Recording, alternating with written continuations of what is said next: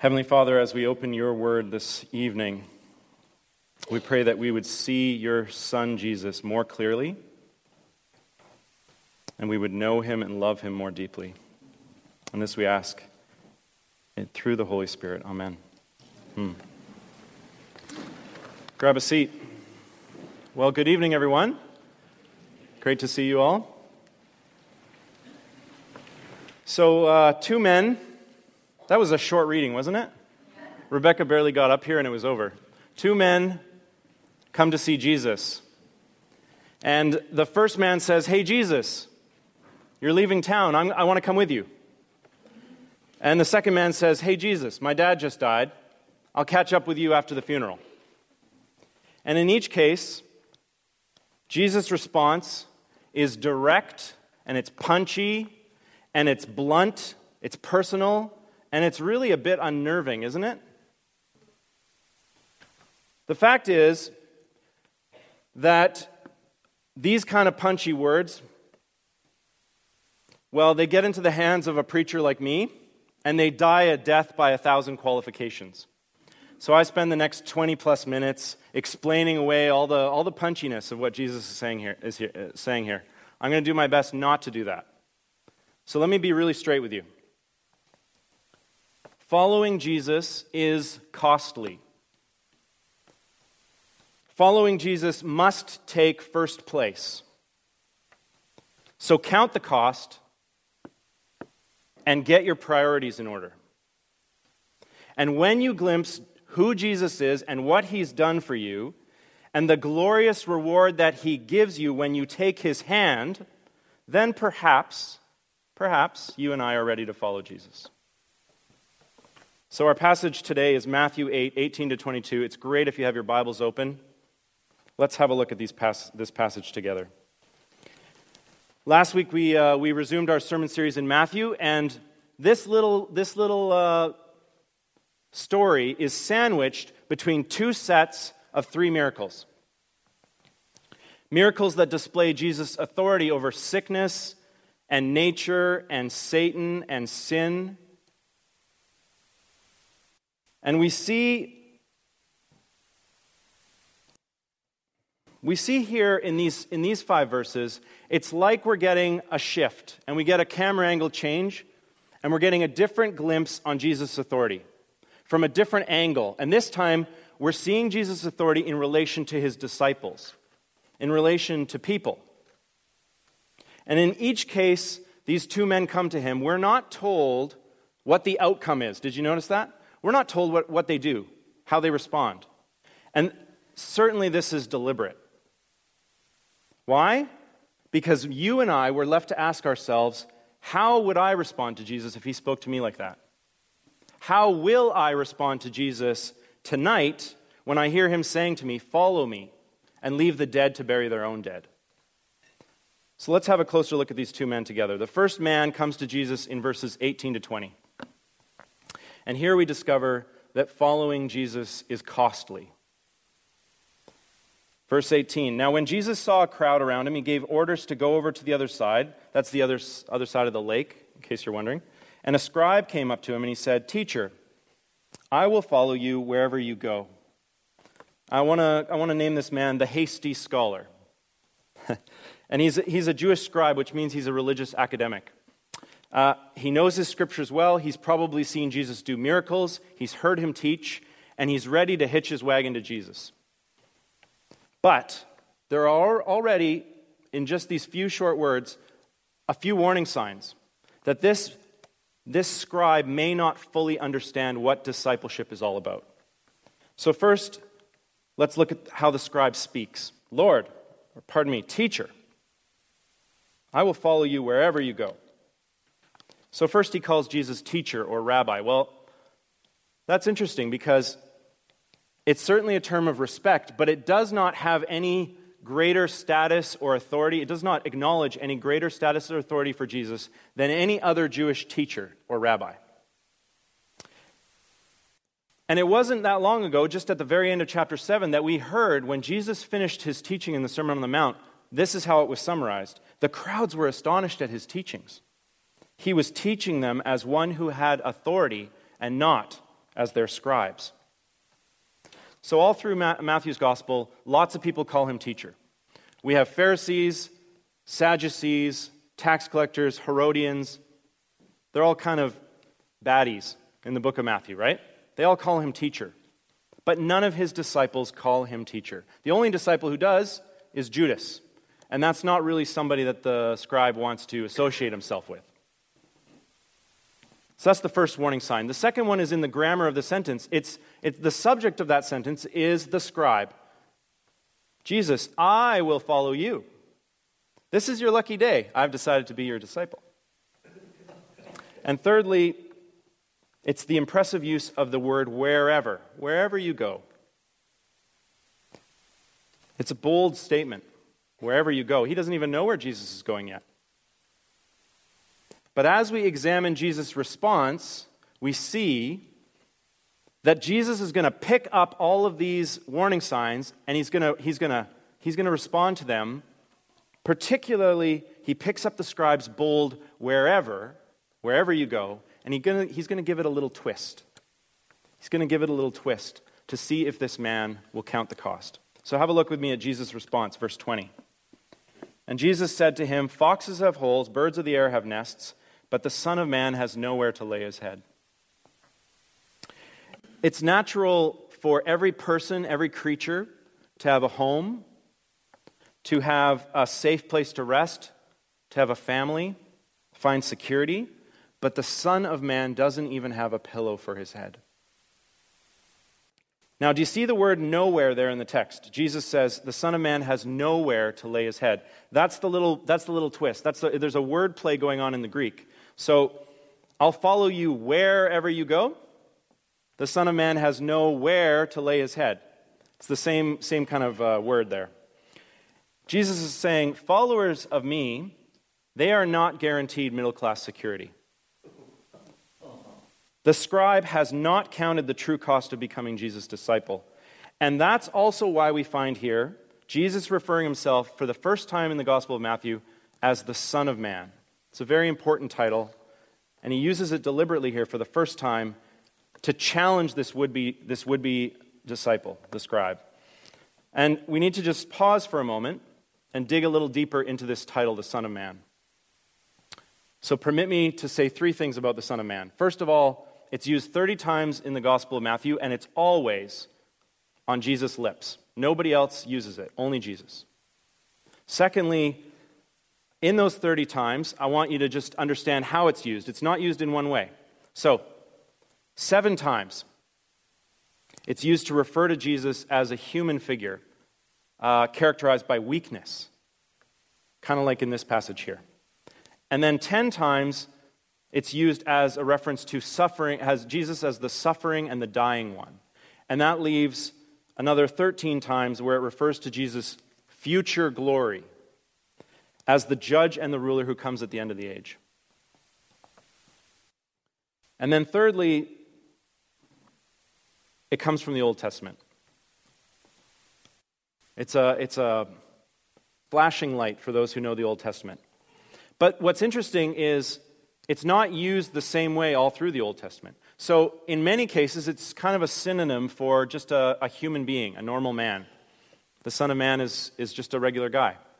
But there are a few choice instances, particularly in the book of Daniel that we studied in the summer, in chapter 7, verse 13, where the Son of Man appears as this mysterious, divine like figure who comes before the Lord God, and the Lord God gives him dominion and the kingdom over all the earth to reign forever. Kind of comes out of the blue. And so when Jesus uses this title in Matthew, he likes to use it in, in different ways, sometimes to conceal his identity, sometimes to reveal his identity more clearly. And this man, for this man, he seems to hope that following Jesus will give him access to the same power and authority that Jesus displays. He seems to think that well, he sees Jesus' strength, right, and his kind of unique godlike characteristics. This guy who can, who can perform miracles, and he's an amazing teacher. Uh, it's kind of like how I want to work with Aaron Roberts in the evening service. You know, you see somebody that you admire, you look up to, and you go, oh, I want to, I want to, I want to be his apprentice. So he can glimpse the potential for glory, but what he does not see is the humility of discipleship. He hasn't grasped that yet. And so Jesus tells him that the Son of Man has nowhere to lay his head. Jesus, the one who is going to rule over all, must first share with his disciples in all the insecurities and the weaknesses of the human condition. So we see in Matthew, it's the Son of Man who will suffer at the hands of men in chapter 17. And he will be the one that's three days and three nights in the heart of the earth, chapter 12. Following Jesus, friends, means following in his footsteps of weakness and humility and suffering, dying to ourselves and all my aspirations to human power and authority, to, to a certain lifestyle and leisure. Following Jesus may cost me the basic securities that I take for granted. But, but, I will be following the Son of Man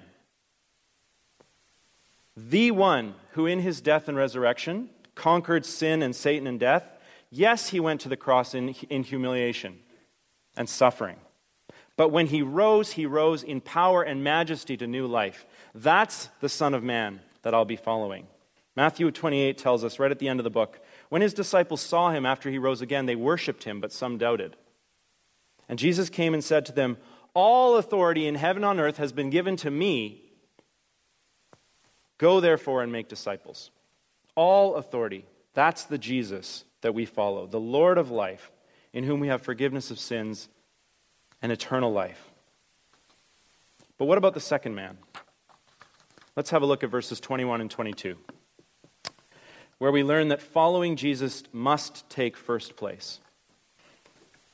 Another of the disciples said to him, Lord, let me first go and bury my father. We'll nickname this guy the hesitant son. And he speaks and he gives Jesus this lofty title. He says, Lord. Well, that's an improvement on teacher. He seems to be, he seems to be getting it. And then he asks, very politely, a legitimate question, you'd think Lord, let me first go and bury my father. If this man's father has just died, then of course he's got family obligations. He wants to let Jesus know he's going to catch up with him later after the funeral and after he's dealt with all the legal matters. But then Jesus responds with this kind of shocking, harsh, almost cruel response. Jesus said to him, Follow me and let the dead bury their own dead. In case you're wondering, this is not something I would recommend saying to anybody who's going through grief. But since we've seen, I want you to think about this for a second. All through the Gospel of Matthew, we see Jesus speak and act with tender compassion whenever he's encountering someone one on one. So I'm asking you to consider for a moment that this is, in fact, the most compassionate, the most loving thing that Jesus could say to this man. And can that be true? Well, on first sight, it seems obvious that this man's father is dead, right? Why else would he need to go bury him? But there are many commentators now who are, who are pointing out the fact that in a Middle Eastern Jewish context, it just doesn't make any sense. Let me explain. So, if you're a Jew, you got your mom and dad, and honoring them is the most important thing you can do next to honoring the Lord God.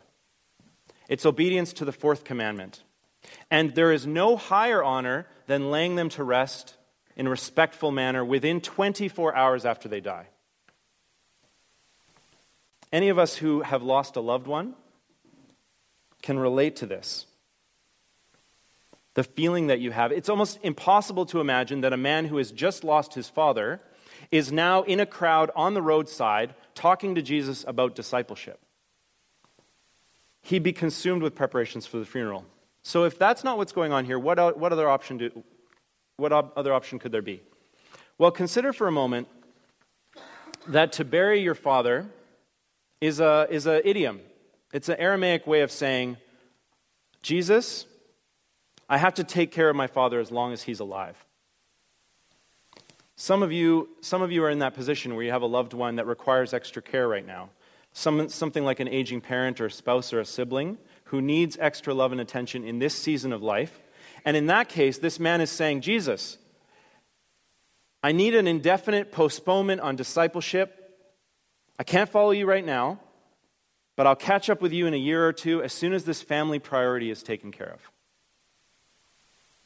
And if this is the right way to interpret this exchange between, between Jesus and the hesitant son, then you need to know that it is both less harsh than we first thought, and it is also more harsh. It is more harsh. So let me explain. Well, of course, it's less harsh because it means that, Jesus isn't saying you can't go to your father's funeral. But we need to be careful whenever we read something that's a little bit shocking or a little bit uh, kind of offensive, that we don't just automatically look for the less harsh interpretation. So that's not what I'm trying to do here. Because actually, it is more harsh. His, his words pack even more of a punch. And the key to understanding that is to see how this, how this uh, son uses the word first. Remember, he says, Lord, let me first go and bury my father. So yeah, he gives Jesus the right title, he calls him Lord. But immediately after that, he makes it clear that his family is the first priority above everything else, including Jesus. And for a Jew, the only person who could ever deserve to have more honor, more authority in your life than your father and mother would be the Lord God. So, in other words, obedience to the fourth commandment was more important than anything else except for obedience to commandments 1, 2, and 3. How does commandment 1 go? You shall have no other God before me. And here Jesus is saying, Follow me. Make me your first priority. In effect, he's saying, Honor me. Because I am God. I have the authority to call you to obedience because I came from the Father. I speak the words of life to a dead world. And if he's right, and I would encourage you not to take my word for, not to take my word for it. It's too important. If Jesus is right, you need to you need to actually read the Gospel of Matthew and decide for yourself. Is he worthy of this authority that he's asking for?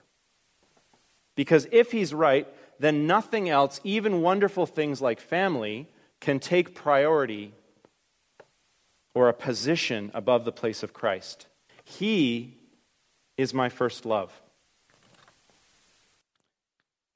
This son, he hasn't fully grasped who Jesus is. He, he doesn't understand Jesus' divinity, his power, and his authority. And I want you to consider for a moment that if Jesus is calling this man to follow him as his first priority, and his father is indeed dead, if that is the right way to read the text, his father has just died. I am certain that the very first thing that this, when this man follows Jesus, the very first thing that Jesus will call him to do is go back and bury his father or care for his father. But he'll have his priorities in order when he does that. So as we close, I want you to remember how this story ends, or how it doesn't end. How we do not get to see how either of these men respond. Which begs the question for you and me what is your first love? Who is your first love? What am I willing to sacrifice in order to follow Jesus? You know it takes years of costly sacrifice to become a doctor. A journeyman in the trades humbly apprentices for five, six years before he's licensed. Parenting is a lifelong commitment of sacrificial love. But too often, we treat discipleship as if it's a pass fail course, as if we would just say, I'm a Christian, I'm in, Weekly trip to evening service? Check. Discipleship done? Check. So, what does pillowless discipleship look like for St. John's evening service? Because in our culture of self development and self improvement and self fulfillment, will you turn your gaze away from yourself long enough to gaze upon Jesus and see the one who loves you in the most costly way? And when we get it wrong, like these two men seem to be doing, when we don't quite understand who Jesus is, he's not going to say, Nope, can't be my disciple. Too late for you. You didn't get it on the first time. You're not good enough. No, he simply points us back to himself. Come to me, he says. Look at me. See who I am and follow me. Because there is such a great reward for those who enter in the arms of Jesus. True life, lasting life, is only found in him, in discipleship to him. So follow, friends. Follow. Amen.